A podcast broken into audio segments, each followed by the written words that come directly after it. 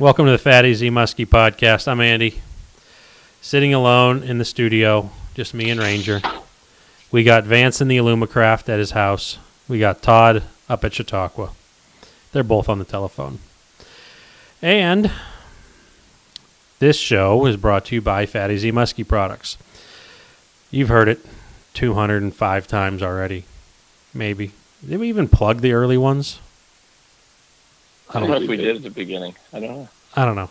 We're going to be. I know call- it took it took me a while to get on with Muddy Creek. well, yeah, because we had to work out the contract. Yeah. Um, but uh, anyways, name of the show, you know it. FattyZmuskie.com. We're on Facebook, Instagram, and uh, Twitter. But not going to push that one too hard. Uh, we make a full line of jerk baits, glide baits, swim baits, rod holders, Project X.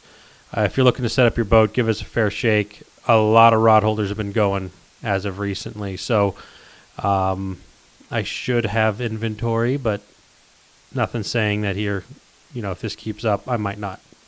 So check them out. We got nice videos on the Facebook page. I do have just a little bit on YouTube, but check out the Facebook page in the video section. You'll see some nice videos of Todd and Vance, and you'll see my arm as I'm doing like one of them like self-filmed things, but it's not a selfie because I have no one around to take my video, so I do it myself.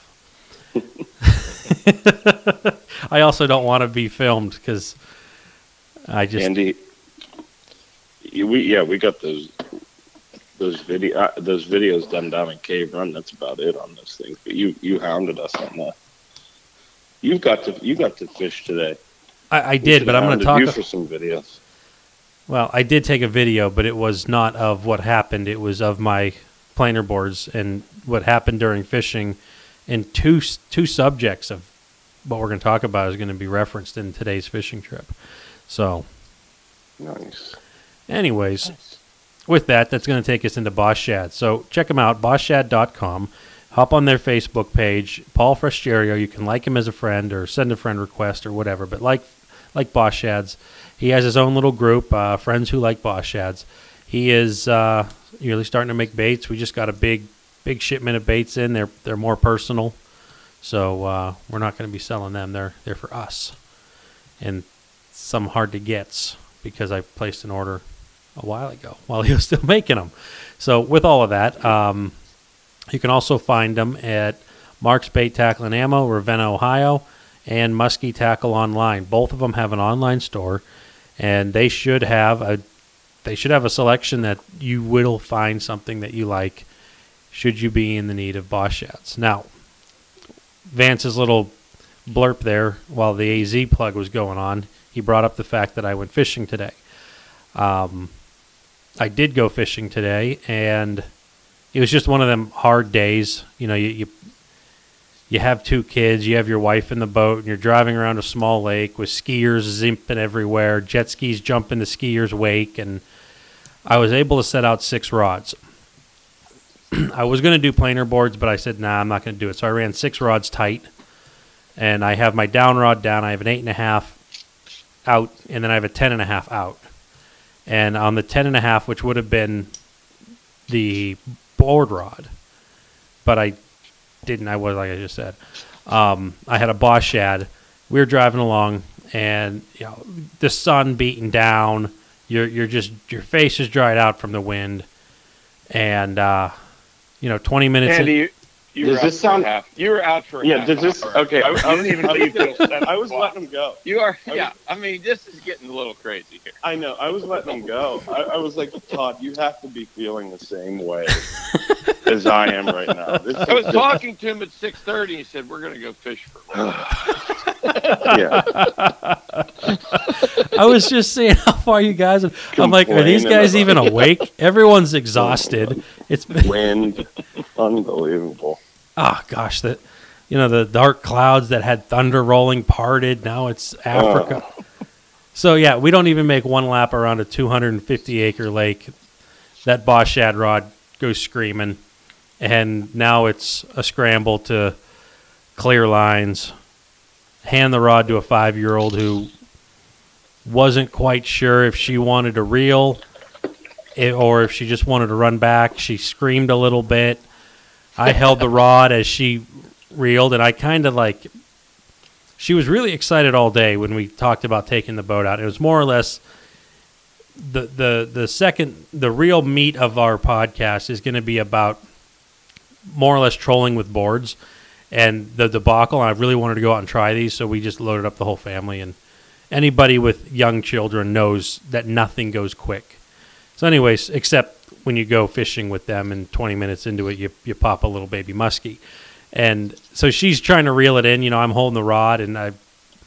I'm holding the rod one hand. She has another hand. She's trying to crank. I'm cranking another rod at the hand. You know, I tell my wife to go try to reel in the other rod. So then my two-year-old starts reeling in rods, and I didn't realize this, but he's like, "I got one, Daddy," and it was when he took the bait all the way to the top eyelet. Nice. I think I lost. I, I, I- think that the swivel took out one of the eyelets, but uh, Oh no. but he he got one. But anyway, so the fire tiger boss shad came through for us 20 minutes in. But the funny thing was, it was another one of those times I called the fish. We were we were going, and I, I also had some some help from Gearman because he he was catching these fish. He was up in town, and uh, with his kids, his three year old got one the other day, and uh, so anyways, we were going. He told me that when he was there, he caught one last night with his little girls. He says the bait was scattered, but they were able to pull one out. So I just we didn't even make a loop. Realist, yeah, we were like mm, half a loop into where I started driving, so that means half a loop of six rods, Mhm. and uh,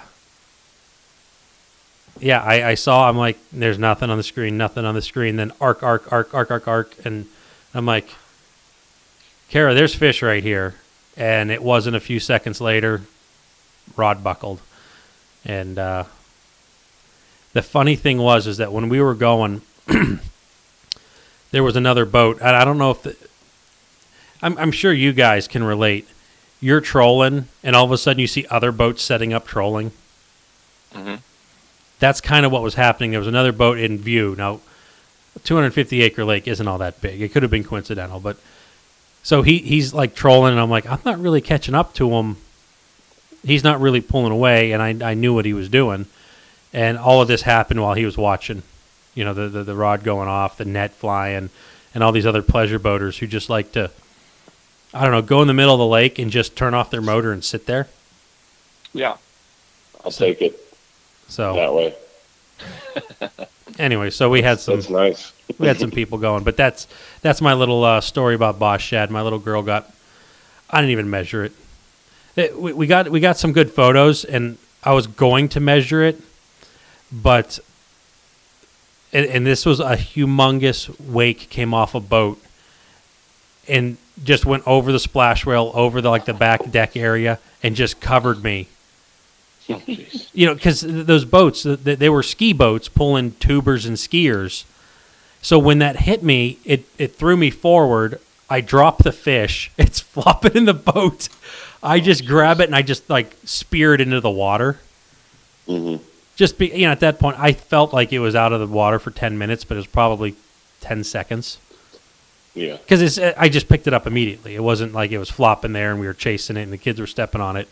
But anyway, so I picked it up. I just launched it in the water and it it went broop. Tail started swimming. I'm like perfect. And uh, anyone out there, water temperature was 77.5. Oh my. Was I good or was I flirting with disaster? I don't know, man. You're good. I got a you're good and I got an I don't know man. So Yeah. I I I think you're good. But You're fine. okay. Anyways, so that's Yep. that. Boss Shad pulled it out. 20 minutes of hard fishing. Then we packed it up. We We all literally got fish the last couple days on boss shads. I knew Vance got one hmm last last day you fished, or did it? Yeah, a couple days Yeah. ago. I got, I got one a couple days ago. Last day I I- did some trolling. So, yep, we're getting them. Vietnam. so But I haven't I haven't trolled much this season. You know, Yeah. Yeah. Pool wanted to do a lot of casting. I spent like one serious full day all all, all trolling. Yeah. uh, a couple days ago, and uh, Yeah, Boss Shad got hit. In the Oh, same was way, it, I mean, was it? I, it was. It was a fire tiger too. Yeah, water visibility here was not good at all. It No. was it was awful. So I went bright. I'm trying to remember what we caught. Oh, Arizona Mud Puppy, exclusive color. That's right. Yep. I also had someone in the boat that said they picked up a boss shad at Mark's. They said there's this little shop over in Ohio near West Branch Lake, and I was like, "Oh, Mark's Bait Tackle and Ammo." They're like, "Oh yeah, how'd you know that?" Mm-hmm. Because I talk about them once a week. yeah, Now, how do you that's pronounce all I it? know about it. Up north, we, we we pronounce it Ravina. You Southern boys say Ravenna. Ravenna. Ravenna. Yeah. Yeah.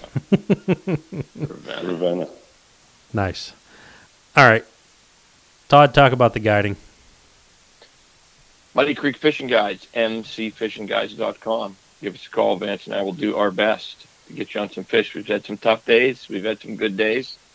Got some nice fish here this season, but uh, the trolling seems to be pretty challenging for everybody. I know it's real challenging right now because uh, after the fourth, man, this place is really, really. I broke a rod, couple reels this week. Just the, the weed patches are insane. Uh, I've it's probably it's probably about the worst I've seen it. It's about it's really about as bad as it can get. I don't know what to say there, but yeah, I mean we we we've still been doing a lot of casting, but uh, give us a call. We do both. Uh, we're picking up some fish, and uh, we're ready to go right through November. Not a lot of stuff left open in July and August. If you're looking for those times, there's a few. There, you know, we have some days floating around, but not a whole bunch. September, October, we're hoping to get a lot of these ski boats out of here and uh, get some nice fishing conditions. Nice. And St. Croix rods, best on earth. So, say you're looking for a fishing rod, Vance. What company would you look at first? St. Croix. Now, why is that? Breakfast, breakfast, lunch, and dinner, man. They're the best. They got. We use them all the time. Never fail me, and they have a great warranty. Great company. Perfect. USA. Mhm. All right. With that, Vance, let's get these power rankings rolling.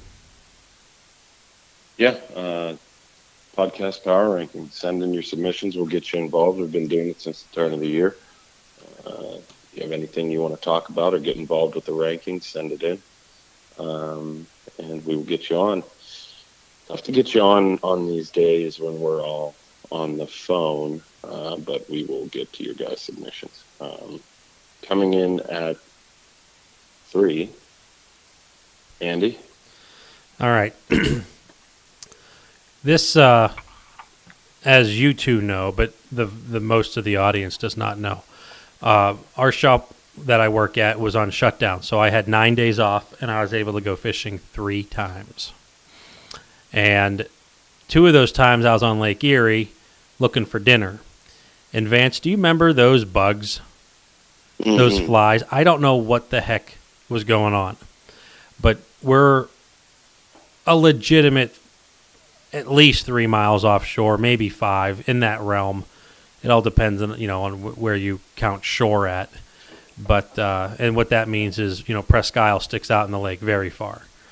So, anyways, there's all of these flies. I don't know where they come from, but you're in the middle of the lake you're you might be the only boat for a half a mile all the way around you and there's flies covering everything and they're biting you and they're terrible. But when you get that one fly that's buzzing around your head and you like turn all your senses to it and you're like when you land I'm going to get you and it lands and you do that like super just like that slap on your own head. You don't care how much it hurts. And you feel it crunch. And then i don't know i sometimes like to make sure that they don't fly away. And i'll like roll my hand down the side of my head and i'll, I'll like barrel roll this little fly down my my scalp that feeling of satisfaction that you took his life is is, that's- is a positive in my eyes Oh yeah. Getting the boat bug. Are they just black flies, like regular, like house house fly looking things? Yeah, to, to me, yeah, they, they look like I've always called those deer flies, the little black flies, and the green ones are horse flies. That's the way I've always known them. They're like a like a deer fly, only they seem to be more dainty. they look like a housefly. Yeah. But they bite. They were biting through my socks, Oh yeah. and I don't get it. the the The, the fly isn't as thick as my sock is. Yeah. How can it get They through? love they love the white socks. I don't know. Yeah, I don't know how they get through those things. That whole Great uh, Lakes is like that. Lake St. Clair, we used to have fly swatters when we were trying to fish there. Well, It was horrible sometimes. And they like the white socks, bite right through your sock. But I, I- how? What do they got in their I- mouth? I Like don't know. alien? That that It's like tongue a- that comes out with a mouth on it? yeah, yeah, but it happens. It does, and it hurts. yeah, I have I have bites all over my legs from those things. Does Chautauqua get those hatches? They get like the mayfly. They they don't they don't uh they don't bite. Hmm. No, They just you don't like them on you because it's still an insect. well, they they're very annoying because sometimes you can't even like they fly in your eyeballs and hmm like there's they're they're not like those flies. They're like five thousand times more. They're just these little bugs that come off the water, and uh, we haven't had a hatch yet. I haven't seen any carcasses. Mm-mm. Maybe that'll get uh, things going. Maybe Yeah, they'll they- come and eat all the weeds. Some people say they could see them on their sonar. Yeah, I, I Have you ever have you ever seen that Todd? Like them get on the water like that, or You, know, you like could a- see them you like at the big mayfly hatch, like in towards the end of June, at Mhm. uh, like Lake St. Clair. You can definitely your screen's all just messed up, and there's carcasses everywhere. But that's Mhm. insane. That's where I don't know if we ever talked about that. There's times that they're that they're cleaning the streets with snow shovels. I remember Oh. you talking. I don't think we were on the, the the show, but you told us about on, that. on the podcast. Yeah, like if the wind blowed was blowing right that Belle River area, they li- literally were. You could shovel them with snow shovels, and they were putting them in the back of pickup trucks and stuff at all the little restaurants and on the main Oh. street. It's, it's you have to see it to believe it. It's like a horror. It's something out of like a horror film. It's out of the Bible. Yeah. oh yeah, that's that's it's it, yeah. It's it's it's crazy. The mayfly hatch up there is it's something you have to see it to believe it. Can't even explain it. Just walk down the street. You can just reach down and just pick it up like you're picking up hay in a hayfield. yeah. When that thing when Dead. that when that's Dead when, mayflies. when that starts at Chautauqua, I always you just get pinged in the face by them on my boat when you're driving. You know, Mm-hmm. at the end of the day, getting up on plane. You know, driving 40, 50 mile an hour, they hit you. Kind of stings. To wear a helmet. always wearing glasses, even in the evening. You know, you can start seeing a little bit less, but you got to wear them because they'll go right into your eye. Take a pair of uh, clear safety glasses. There you go. I mean, that's what I used to do with, with the motorcycle because I had a tinted windscreen, and and Mhm. uh, when it was nighttime, I just flipped that thing up, put on clear safety glasses, and I'd ride with the, the visor up. Some Bonos. No, they were just safety glasses. Nice. So Yeah, so getting the getting the getting the boat back. yeah. Just God, we had many opportunities on that when we were on Erie. We'll talk about that a little bit though. yeah, but Coming in at two, coming in at two is going to be mine. Uh, this week's podcast power ranking coming in two, it's going to be the musky jaw, uh, and usually you find them in un, you know unfortunate situations. You know, usually that muskie's dead.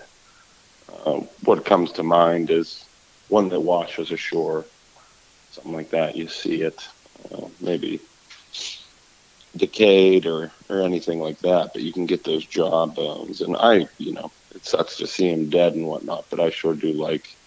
I know Todd has some musky jaw jaws, uh, and that's always something I go right for in his his game room or anything like that, pick them up and examine it. They just are really interesting to see the teeth and uh, you know that big mandible.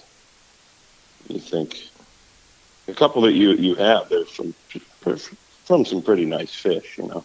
Yeah. You know, big one inch Good. teeth on them, but yeah, the the musky jawbone. I do not have a musky jawbone.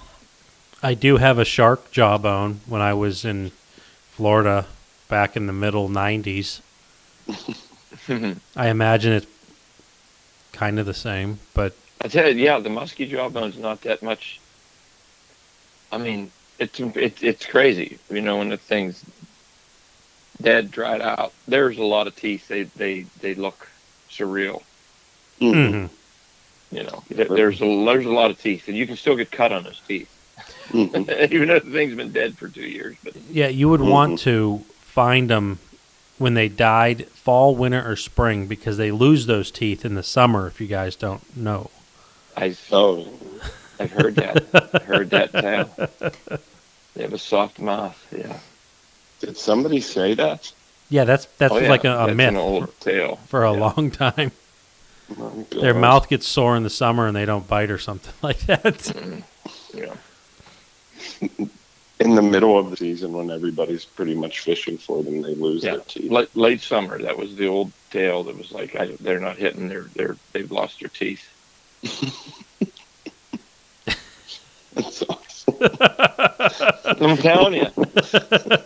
I had an older fellow on the boat the other day that brought it up. Do you think they're losing their teeth now? I said, No, I don't think they're losing their teeth right now. what do you do?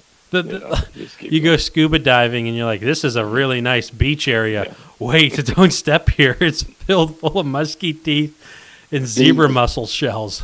You'll lose It's your true. foot. Old timers used to talk about that. Yep. Lose their Wow. teeth at the end of the summer. Awesome. Soft mouth. Whoa, Jeez, that is crazy. I love that stuff.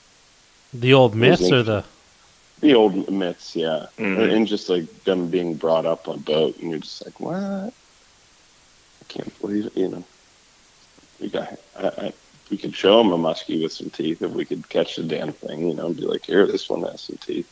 Yeah. There's two. There's a couple teeth here. Yeah. But the musky jawbone, love them. I personally don't have one. It's been, you know, you kind of, if you do find a floating one, a lot of work involved with that. Uh, but one day I'll get one.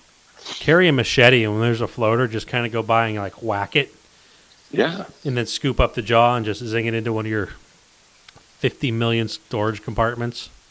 Just don't forget about it for a week. Yeah, it'll stink. Yeah, they, they smell. Yeah. All right. And then, uh, so two is a musky jawbone coming in at one. Todd, take it away. Yeah, this gets this gets into just uh, everybody fishing, but really relating back to the doing, doing the guide trips. You know that easy fish. Start the day, pull in, get one casting in the first few minutes, set trolling rods. I really like it when I don't even get all six out and we get one in the boat. You know, just takes a big relief off the day. hmm And you don't have to reel in extra rods. Yeah, yeah. Yeah.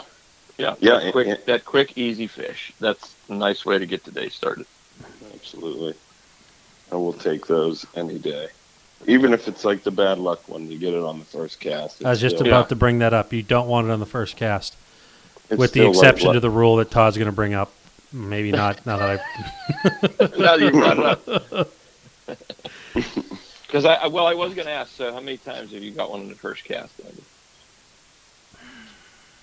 You know, I can't remember like the exact number, but it's happened more than once. It has. Okay. It has happened more than once, including the time that what was it, two years ago now? Yeah. Yeah, I, I've when, had when, when you guys went out together. Mm-hmm. yeah with my uncle, and we got nine. hmm That was a first cast fish. Well, in that completely. Yeah, there's been another time, and I'm trying to exactly pinpoint it.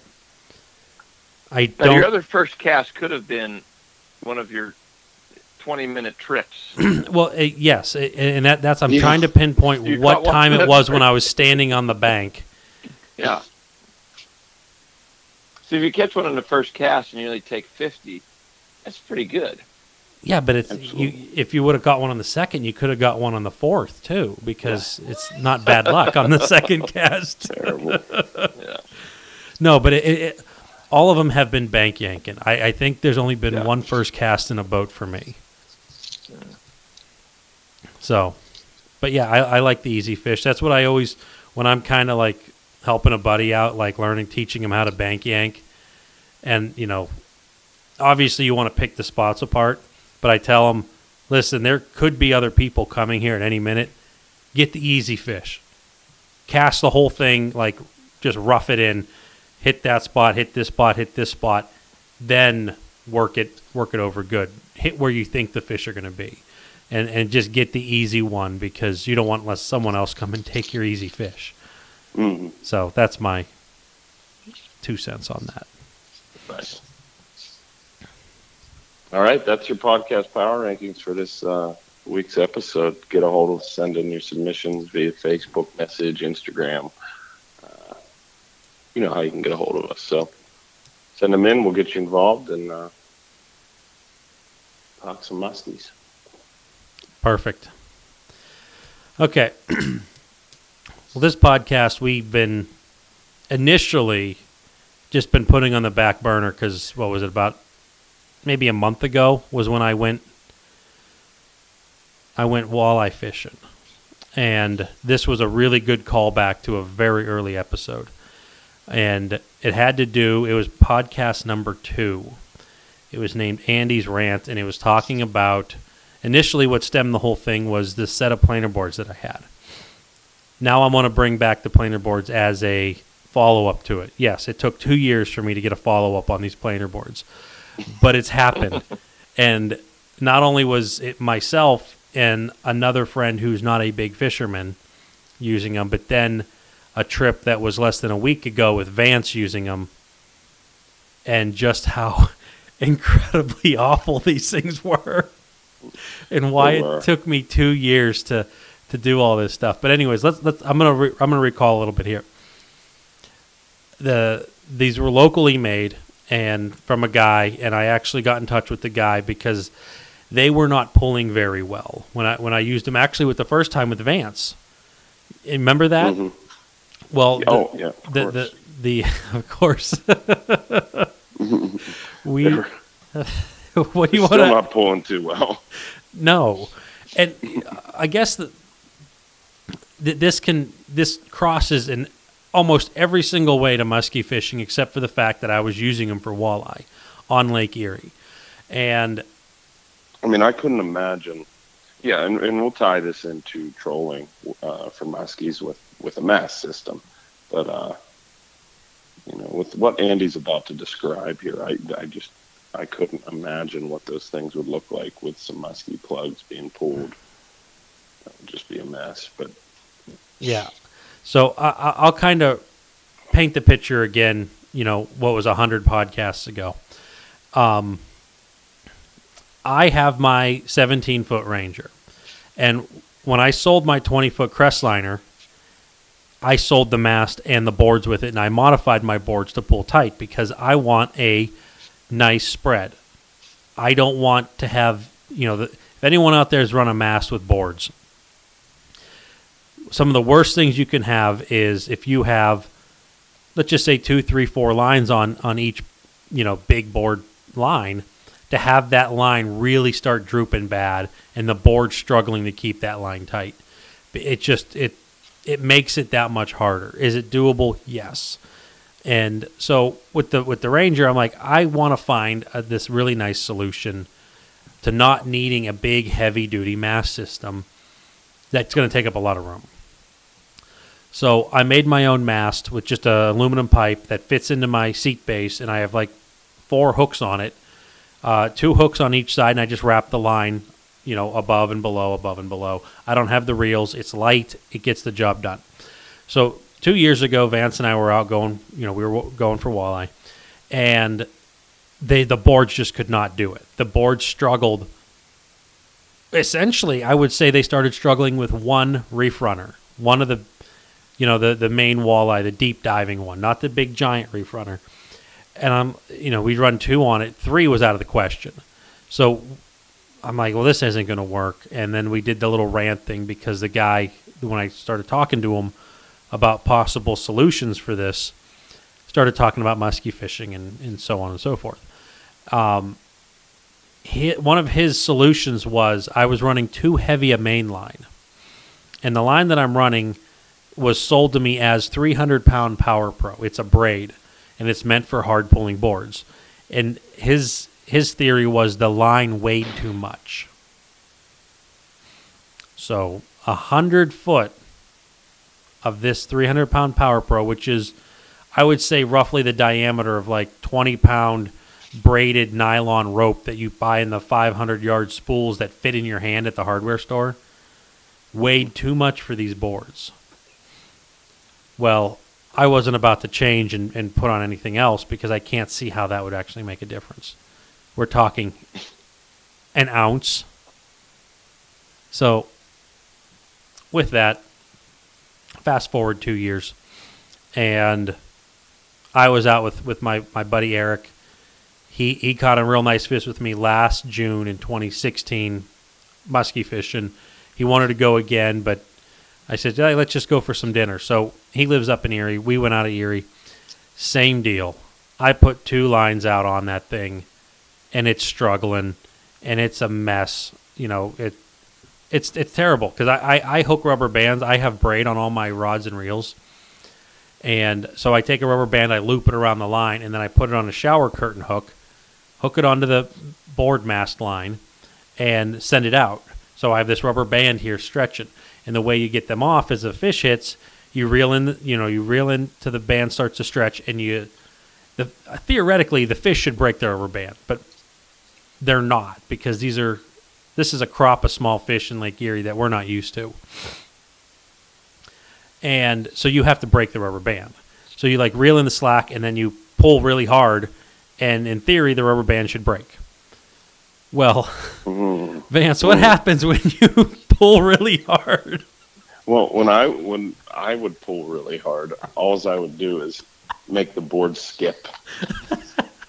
The board would come out of the water and come at us no less than 18 inches.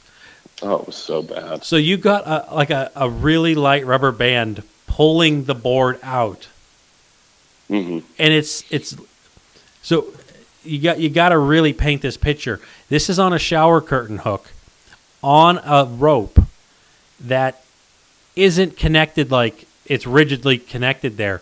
It could slide on the rope if it had less resistance than actually pulling it out of the water and skipping the whole board in. So Oh my gosh, yeah. That I mean, that was so bad. And to paint another picture, I mean, I was trying to snap that that gum band.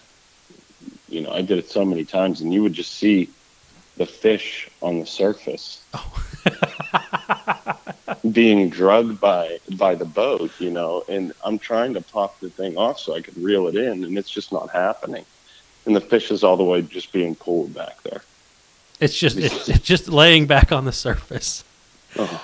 uh, I'll, I'll, you know, th- this was this was an eye opener this year on Erie because I'll, I'll give a real quick background. The 2003 and I believe the 2007 hatches were very strong, and we had been enjoying, you know, for the last handful of years, some really giant fish, like stupidly big fish, and just like an endless supply of them. Well, until this year, and I'm going off of a of a memory, the 2015 hatch was really good, and now those fish are getting bigger, but they're not. Most of them aren't legal; they're borderline, and so we're dealing with like 14 to 15 inch walleye now instead of 28 to 30 inch, you know, average eight pounders. You're dealing with half pounders, and um, they're not breaking the rubber bands. In fact, when they when the boat starts pulling them along, like Vance said, they're skipping on the surface in the back. And more or less, when that happens, and it happens a lot in the day, you just reel them like you would a bass in a tournament. You'd skip them in hmm because a hook in their face is a hook in their face. It really gets them good. hmm So, anyways, still disappointed with that because I ran those with Eric. Well, Vance and I, we were able to, to meet up, and this is a, a notable trip. Um,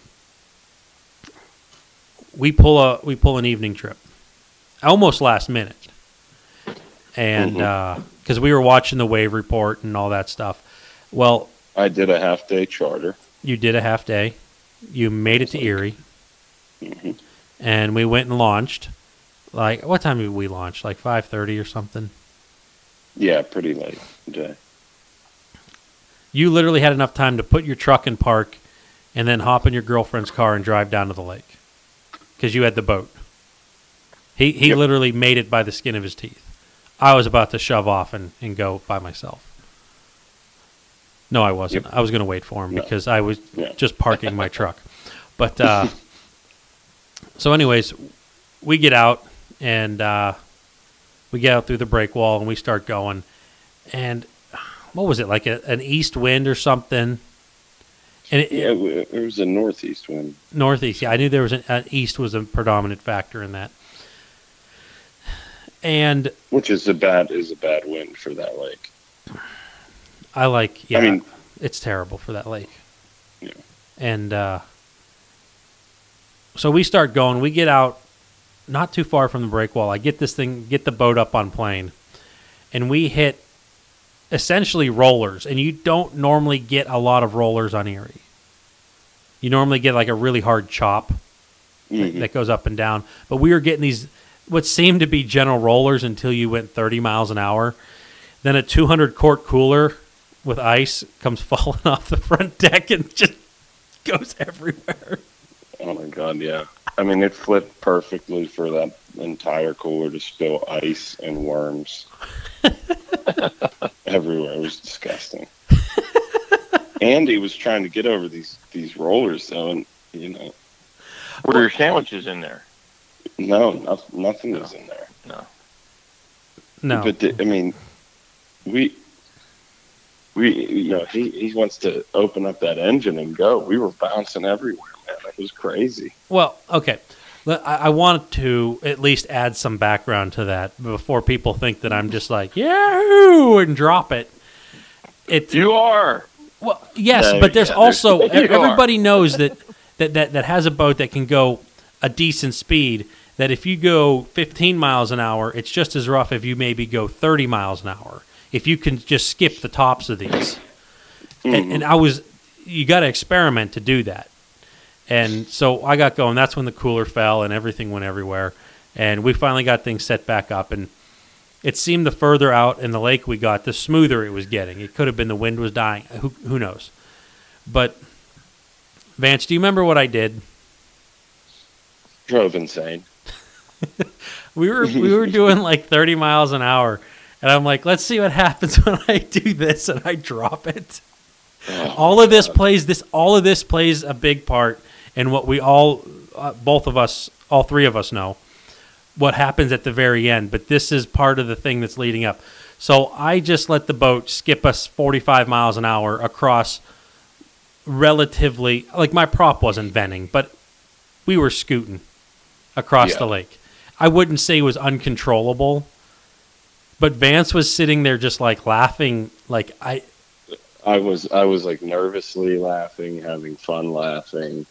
I was scared at points though. I mean that that is that's a, that's a little too fast. I mean, you know, when I go 45 in my boat, it just it feels a little bit different, you know, because the Ranger's a it's a it's a it's a tinier boat, and it, it feels like you're going like double that in that boat.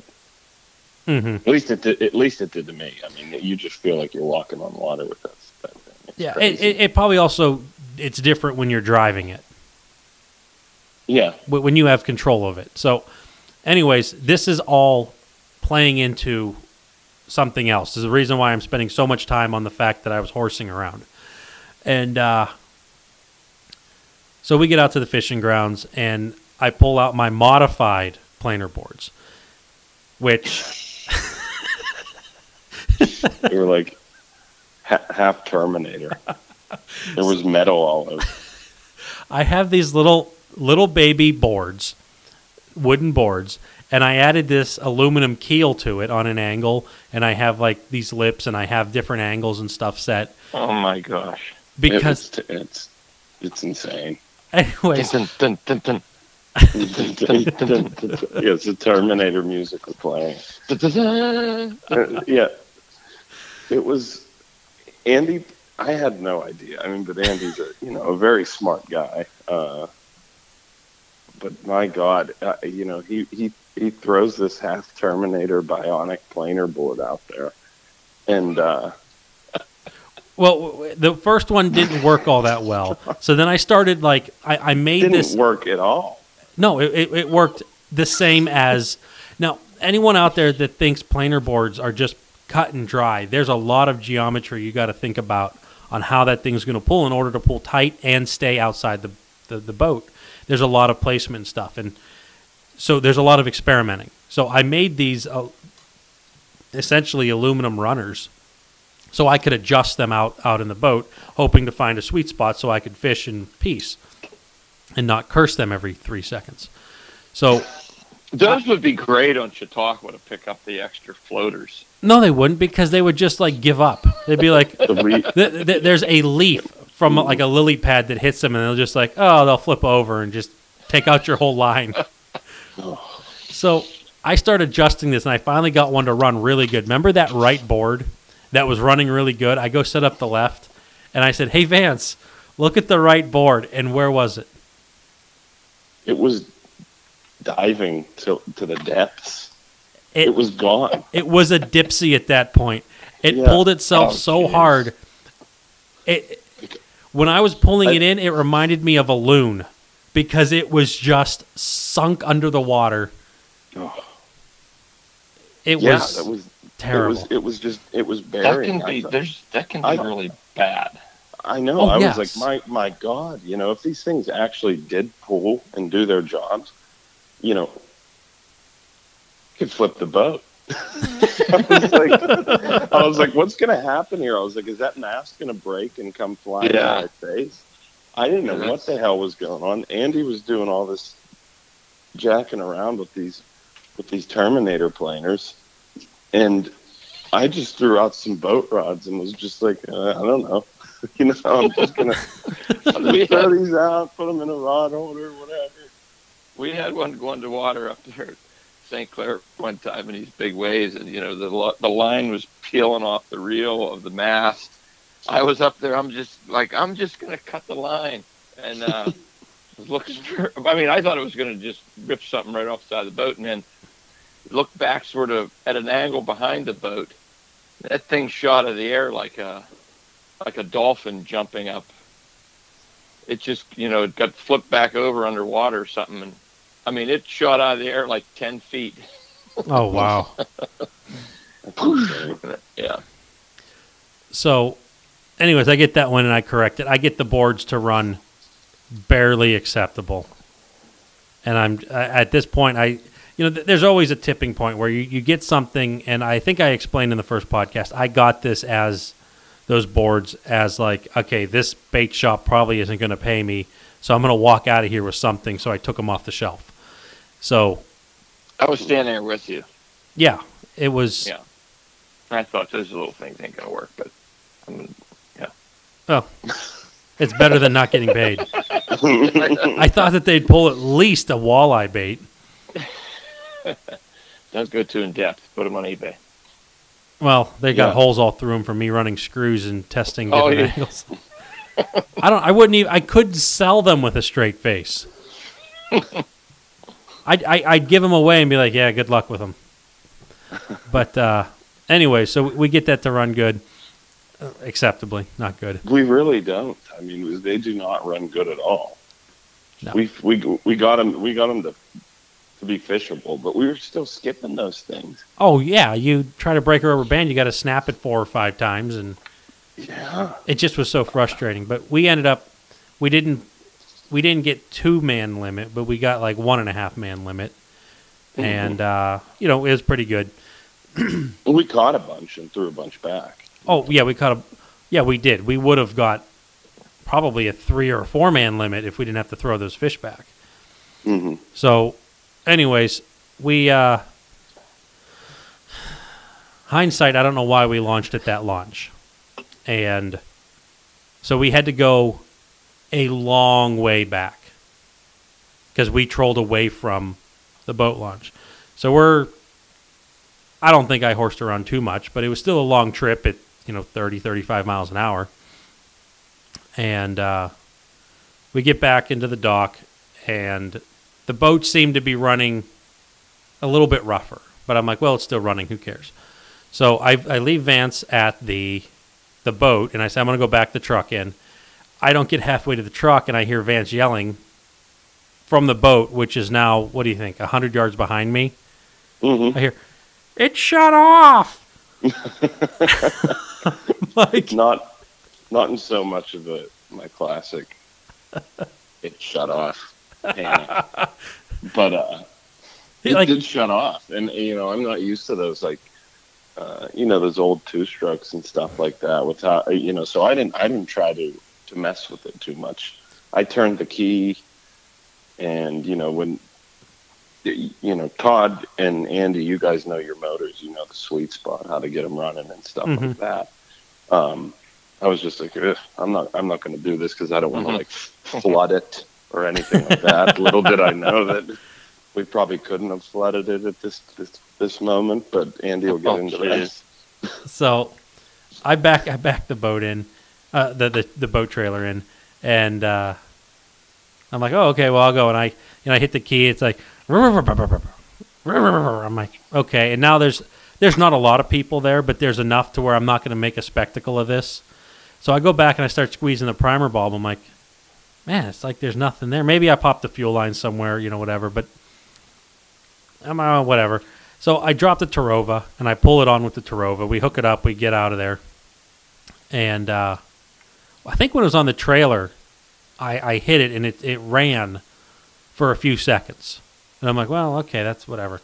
So I'm trying to remember the exact moment when it was, but I turned the key and I looked at my gas gauge and the gas gauge was totally empty. So I ran out of gas. Oh, jeez. So But you put but you put five gallons in prior. I did put five gallons, and, that, and that, here's here's me preferencing this was Five gallons? I put I put five gallons. Now keep in mind, I really don't know what kind of gas mileage I get out of this boat, and I never used to troll with the main motor, so I ran the 115 for what do you think it was? A solid four hours. Yeah. Yeah, four hours with probably at least eight to ten miles running, which isn't all that much. But I used it when I went with Eric and trolled with it the whole time then. Then I got home, and before I left for the trip, I dumped five gallons of, of premix in it, thinking, okay, if there's something in the tank, which I theorized was 10 gallons, I had no idea. I don't trust the gauge. I don't know where it's at at any time. I just always like, okay, I had this much in it. I think I used this much. Eventually, that's either going to lead me to, I'm going to put five gallons in it, and I get gas spewing out at you know two gallons added, or you run out because I can I can fairly easily check. There's like a couple bolts. This whole flap lifts up, and there's my tank. It's a 24 gallon tank.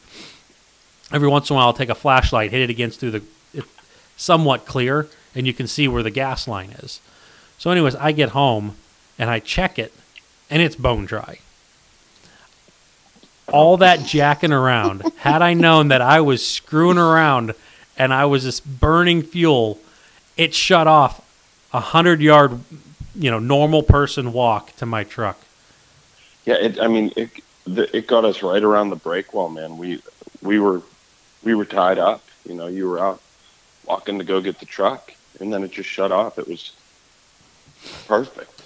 Yeah, I thought with the fif- with the five gallons I put in, I had 15 gallons of gas. So I was like in first denial that I was out of gas, and I checked the gauge, and I'm like, "Whoa, the gauge reads empty." Confirmed it with the flashlight when I got home, and that was that was just and then crazy. I I I asked you I was like, "You're getting to use this boat this week." I was like, "When? When's this? Uh, when's what? What year is this gas from?" I was like, "Is this from 2014?" It, yeah, you made the comment that the fish we were keeping were younger than the fuel in the tank. so Dude. a good thing that came of that was the fact, other than the fact that it was slightly embarrassing and ran out of fuel. However, it was at the dock, so it wasn't that really big of a setback. Fishing didn't get interrupted. I just had to use a couple electrons to pull me to the trailer, and then we winched it on. Mhm. And um, but now I have a, a, a fuel tank that is full of fresh premium fuel. That'll be there till probably 2019. so or next year when you get to fish more than 20 minutes in a, in a week's time, you Ma- know, you get your maybe, next vacation. yeah, possibly. But I'm going to tell you this: once that fish got released today, that little muskie, hmm my wife's like, "Oh my gosh!" She's like, "That's so exciting," and I'm like, "Well, send me the picture so I can send it to Todd and Vance and you know whoever else you know should see this fish." And she's like, "Well, hold on." And I'm like, "When am I going to get this?" She's like, "Well, I had to text everyone at work. I had to text my parents. I texted your like, why am I last?" So now she's she's pumped. So I might be able to go another time this year. So One more time. yeah, okay. I was wondering if anyone caught on to that.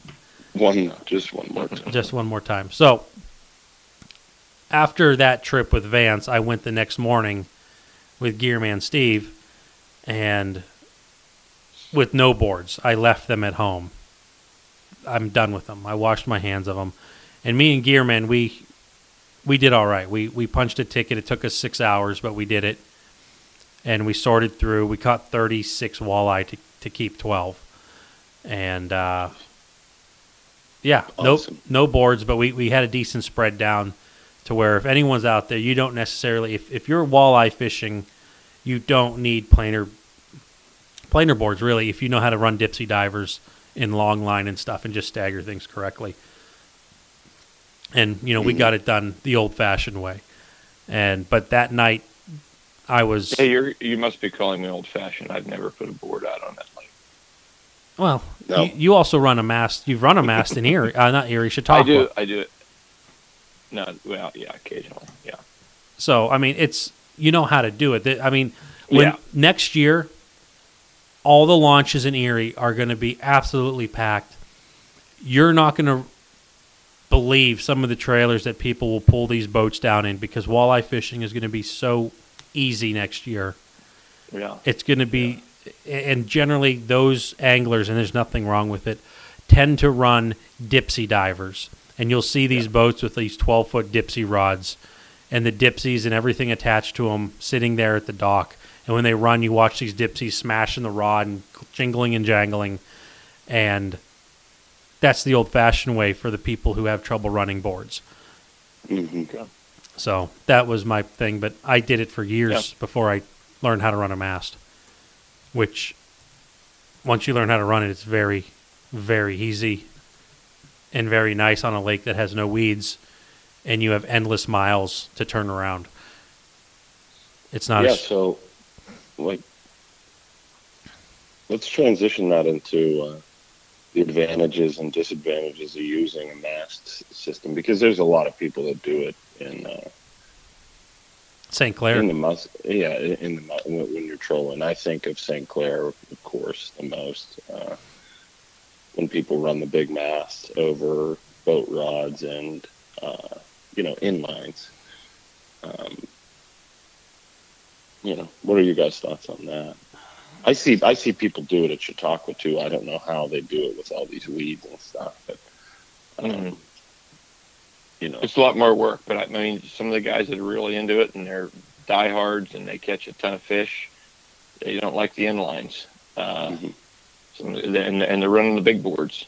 I mean, the big boards, that line's just going directly in the water. Mhm.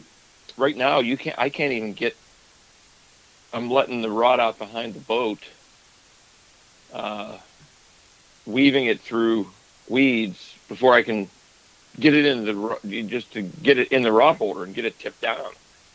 You know, the for me the inlines, yeah, they're a pain to reel in because you got to grab that rod and you got to crank your butt off. But uh, the inlines are sweeping a lot of that stuff. That that inline board gets weeds on it real quick. But Mhm. it's like having it's it, it's it's like running a down rod almost to me. Mm-hmm. Lots of times I can tell it's pulling back real hard, and I'm like, well, there's weeds on that board, but I can still see the rod vibrating. Mhm. you know, uh, right now, just to put a line out in this lake, just to set a line out, set your rod out the side of the boat and go. It's virtually impossible. You, you're going to have weeds all over your leader within. By the time you could clean two rods, they're they're going to be on the other one. That's what I could see with those uh, the boards. That's the uh, you know that's one of the reasons I don't run the boards. The other thing, the, the the big boards. The other thing is just, you know, you got to keep that boat going. Mm-hmm. You can't just shut down. You can't just shut down when you have those big boards out. And Mhm. when I'm dealing with the charters, we got to try to land these fish any way we can, and to have them trying to reel while the boat's still in gear, you know, it that it takes a lot of teamwork there. You got to have someone behind the wheel keeping the boards straight. Yeah. Yeah. you know it, it, it they're two different two different things there two totally different ways to fish with boards Mm. Now, if you would, when you go up to St. Clair, do you prefer the, you know, Not- big boards, pre- or do you still run? yeah but my, no I, i've never run those inlines at st clair. My favorite way to fish st clair is if you got two guys you're allowed two poles a man. I put a couple couple boat rods out. I could have put a couple bo- uh, lines and i just use one board. That's my Mhm. favorite way to do it. Because with one board out i can always turn away from that board like when you get a nice fish on or something just turn away from it. And just keep that thing tight one way. Hmm but you can bump it in and out of gear and you know you can even stop if you get the wind right. You can you can stop the boat land the fish. That's the way i like doing it. That's been the simplest way for me. Just putting out one one board. Then you don't have to continue going straight. Mm-hmm. Yeah.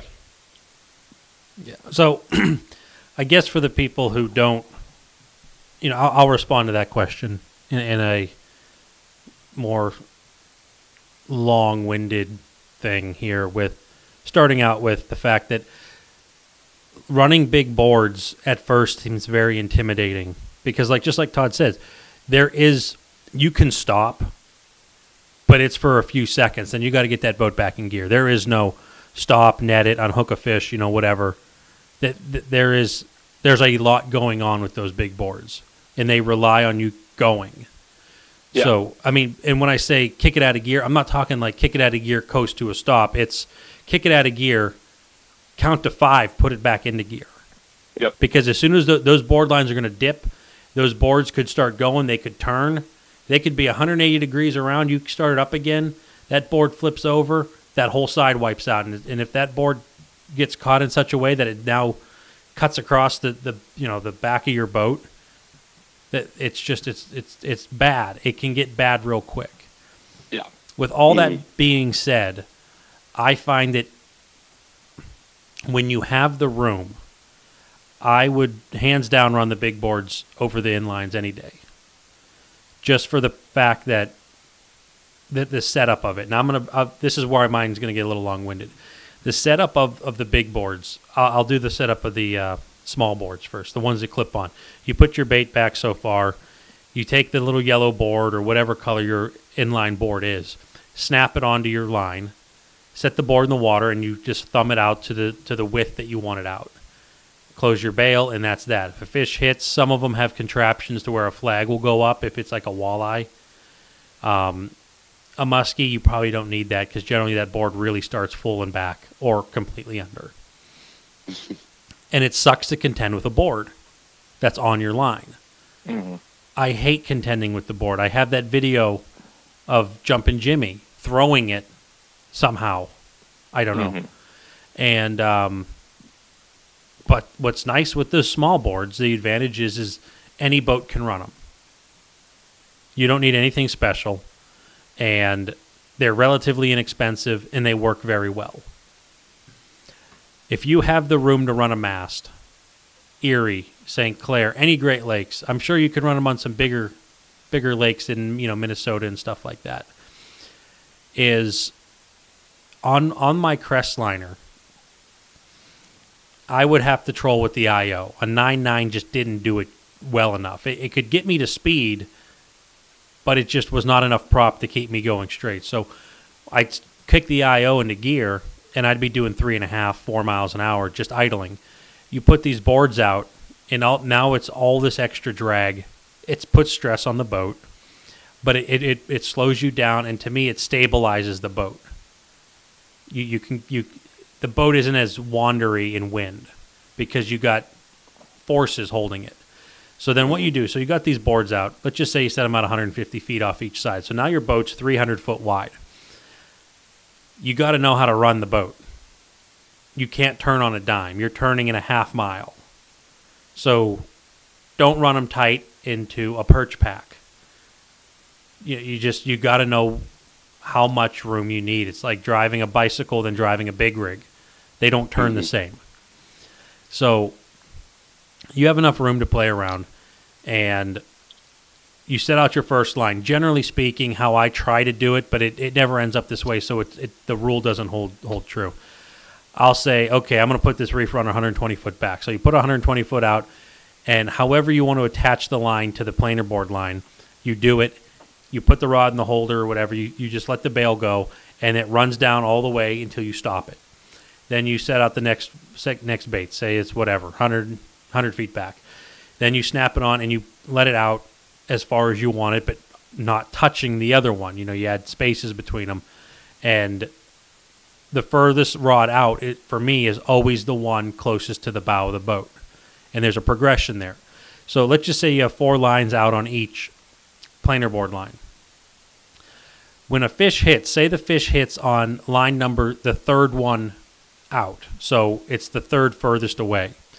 When the fish pops the line, now you have slack in the line, and it was 100 feet back compared to the 120. And then the next one, say, staggers at 80, and the next one's at 60.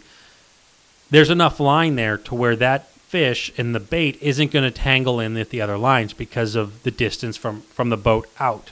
It keeps all the other lines clear. And um, so then you fight the fish behind the boat and you bring it back in. The whole time, like Todd says, you got to be moving. Mm-hmm. You get you get that fish in, you net it, and then so line number two. So right now at that point on that side, you have the furthest line out, the third furthest popped.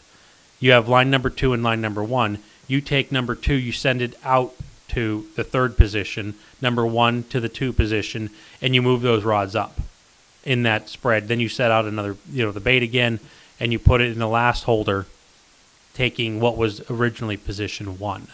And to me, it sounds very easy because I know what I'm talking about, and it probably makes no sense to anybody who has no idea what they're talking about. But it's just this constant. You you have these out there, and where I struggle with inlines is having two off a side or three off a side, them running into each other, mm-hmm. especially with walleye. Now we did very well with Ed that one, whatever two three years ago, Todd.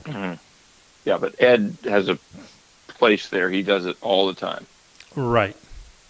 and I never really tried to do that walleye fishing going that slow. But we, yeah, we didn't have a problem. It let it fold back a little bit Mm-hmm.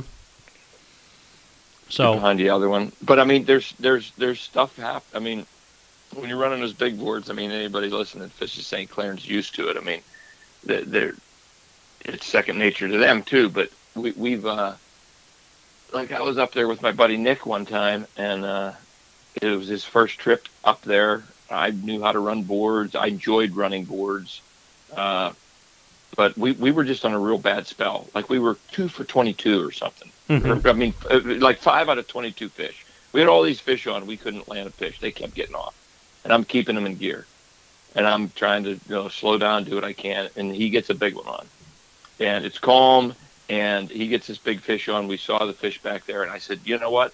I am done with this. We are landing this fish. I shut down the whole project. Mhm. And he's reeling the fish in, and uh, you know it comes up, and it, it's a musk. You know, it's a big muskie. It does what it wants, and the board, the lines are getting slack. You know, one line now is like dragging in the water. The fish is going to, and and the fish jumped, almost jumped over the board line, you know, and didn't, but almost did. We ended up putting it in the boat. I mean, I have the pictures home. He's sitting in the back of the boat, holding his fifty-some inch fish, and uh, you know, the board line's like draped over the back of the boat. Let me tell you, we didn't fish for about a half hour. Mhm. After that, All we did was un- clean all we did that was thing. untangle stuff. Yeah, that was going back to when we were using some of the uh, what did they call them? The not the cheaters, the the hand lines. The hand Like line. uh, yeah, like you'd put one out and you'd put the uh, the slider. okay. So what happened was I I reached up and I tightened to one board. I said, okay, we're good there. We're good here. Forgot about the slider. Kicked it into gear. The slider was in. That's the only time I ever got something wrapped in the prop. Yeah, the slider line was in the prop. But uh, that was a lot of fun. Yeah. And but yeah, I mean, we were- we were literally down. So I mean, can you do it? Yeah, but that was just one of those deals. Where, like that's a big fish. We were putting it in the boat. I'm not going in and out of gear. Some of these guys have no problem. They just keep it going, and I I have I I, I mean, it's different. I'm not, I'm just not accustomed to it. You know, we heard Tony talking about that with Greg. You know, he's now he's accustomed to that, keeping the boat going while you're bringing those fish in. hmm uh,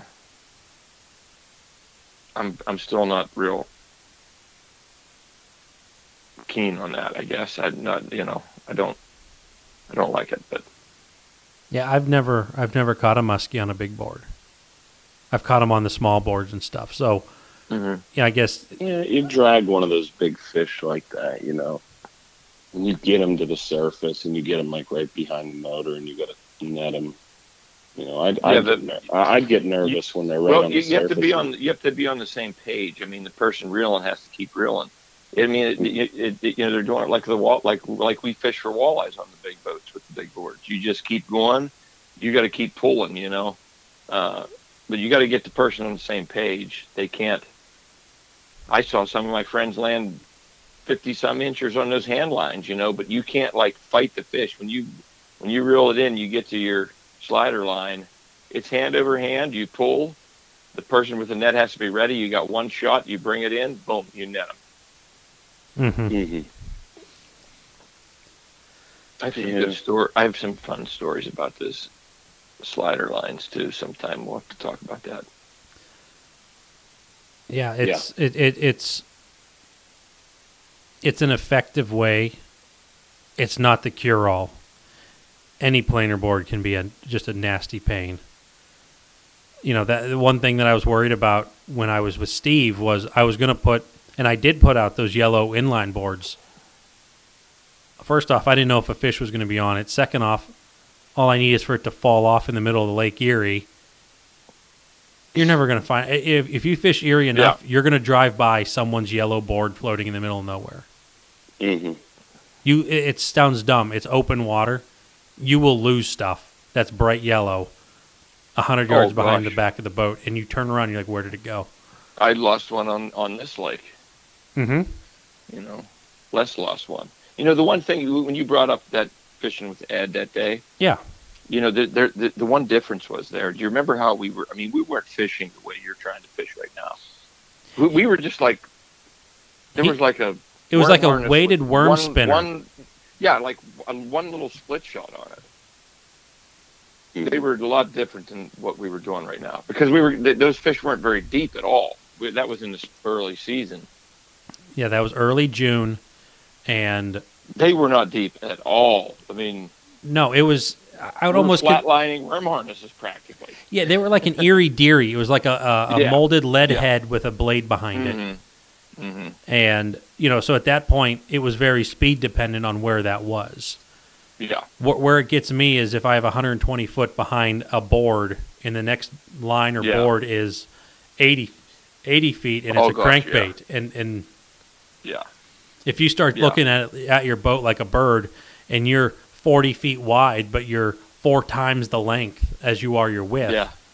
There's a lot of You things even can think that you there. can turn Yeah. sharp there. You're Yeah. not. yeah, yeah, yeah. That was the difference. I mean, that's why that worked so well. Ed was just the. Uh, we were on not like forty feet line. yeah, it was. And, and, and it's I've just it's how they how, they how they catch them. But you know, Mhm. the, the, I, I'm going to go back to to just a little tidbit of the, the story with uh, Steve. Uh, we had a tangle from a dipsy that, that hit another line, and I was I was messing around with it for quite a long time because my pride was on the line, untangling it, and we had we had four rods in the water, and Steve essentially, who'd never really trolled for ever for walleye and very minimally for for muskie, I let him run the boat, and he was running four rods while I was doing this, and uh, he's like, "Ah, finally got a fish on this one rod," and I'm like, "Which rod is that?" I'm gonna back up a second. Everyone that I was talking to when when Vance and I were out, we were fishing next to Kickle, who was on you know one of the earlier podcasts, and uh, he was on another guy's boat, and we, we were sharing some information. He was telling us to go deep, go deep, go deep. I had other people telling me you got to go deeper to get underneath these these sublegal fish. Okay, fast forward. I'm I'm fishing with uh, Steve now. Steve has no no idea that I was being told we need to go deeper, deeper, deeper. So he put a reef runner out at 35 feet, and he jumped up. Finally, this one got hit, and he brought in a legal fish. It wasn't super legal, but it, it was legal. It wasn't a 28, but I think it was like a 16 or a 17. And he's like, I finally got. I'm like, how much? What? He goes 35 foot out. I'm like, everyone's telling us to put like 200 foot of line out with you know four ounces of lead to get these things deeper, and you caught one in, right in the top water column. Yeah, And yeah. the thing, and the thing that gets, and this is, this pays plays into part of the muskie that we got today. Was I was just looking at the electronics. He was, we were, we were getting arcs. And Vance, do you remember seeing those arcs up high? Mhm. Looking at the graph, people were telling us that that was a mayfly hatch, but Yeah. mayflies don't put these big arcs on the screen. Steve saw that and said, "There's fish up high. I'm going to fish. I'm going to put one of my four rods up high." And it paid off. Those fish are up there either eat- eating bugs or eating the minnows that are eating the bugs. And just like me looking at the graph saying, "There's a there's big fish right here," and then the rod going off, we had to troll around a while, but Steve finally got one to go. So, moral of the story is, if everyone's telling you go deep, that doesn't mean don't put a rod shallow. If you have, if you can run more than one rod, I thought that was neat. Sure. So Yeah. yeah, and Yeah, absolutely. and and what was it?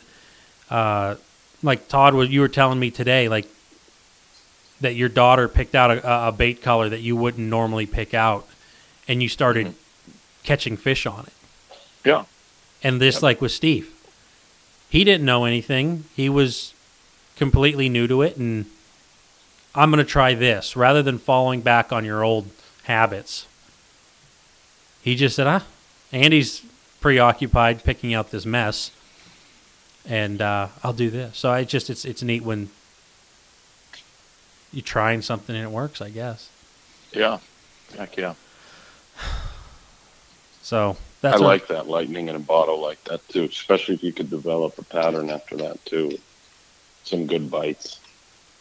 Yeah, and it's it's nice when there's fish there to bite, and and there's actually something there, and it's not just all insects. to, to prove that you know, because that's part of it. There's times that I don't trust my my graphs. I'm just like I don't know if I believe that that's actually what's down there. hmm I, I mean, but there's no other way of knowing. You have to trust them. You might not Yeah, believe them, but you have them. to trust them. You have to trust them. Yep. Absolutely. So, anyways, we're an hour and 15 into this one. Vance, you got anything to add about planer boards, walleye fishing, or anything like that? Well, I'm solid, man. Good. You know, I I, ju- I I use when when I'm trolling for muskies, uh, four boat rods and two inlines. Mm-hmm. Never u- never used the mast. I don't think I, I don't I don't see myself getting into it much. So I see yourself doing it after I take you out with my new boards that I made in the middle I of the night a couple days ago. Yeah, not for man. muskie, not for muskie. I see you using them when you borrow my gear for walleye.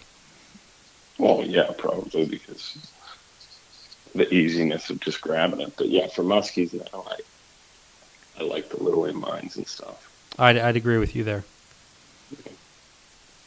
Todd, you got anything?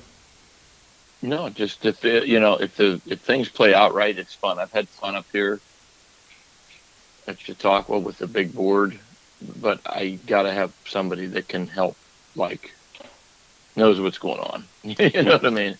I guess that would be the other big It, thing with it, it can be a lot of fun.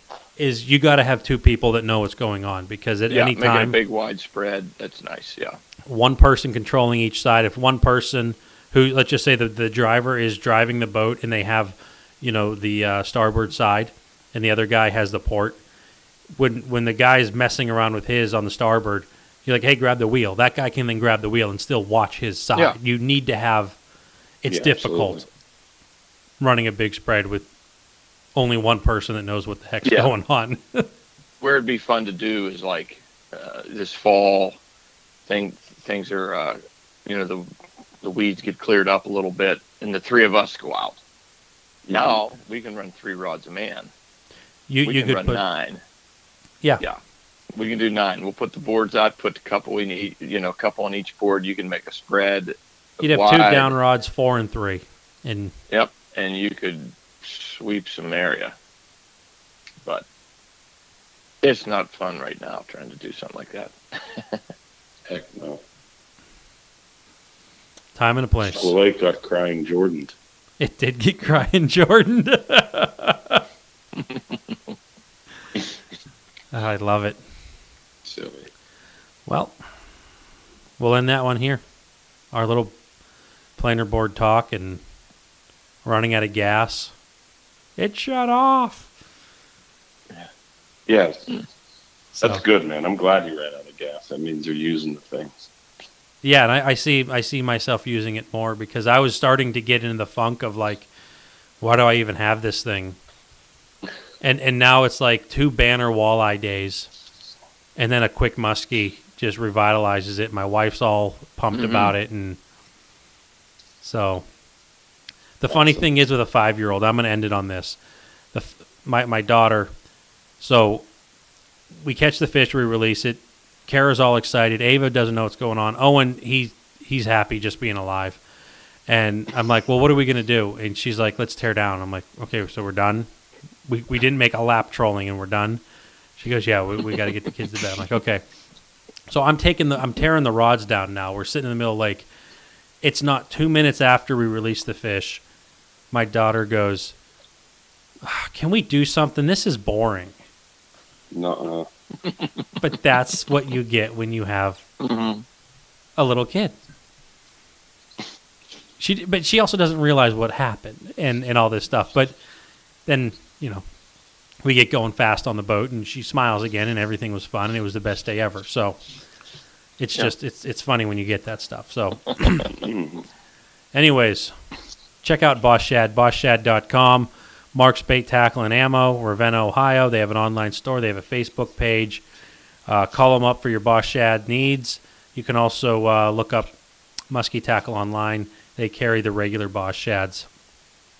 So that mixed in with BossShad.com, you should be able to get just about anything you want. And uh, let them know you heard on the podcast. St. Croix Rods, best on earth. Uh, Todd and Vance's Muddy Creek Fishing Guides, mcfishingguides.com. Give them a call. They're booking up fast. FattyZ Muskie products, FattyZmuskie.com. And until next time, guys, good luck fishing and girls.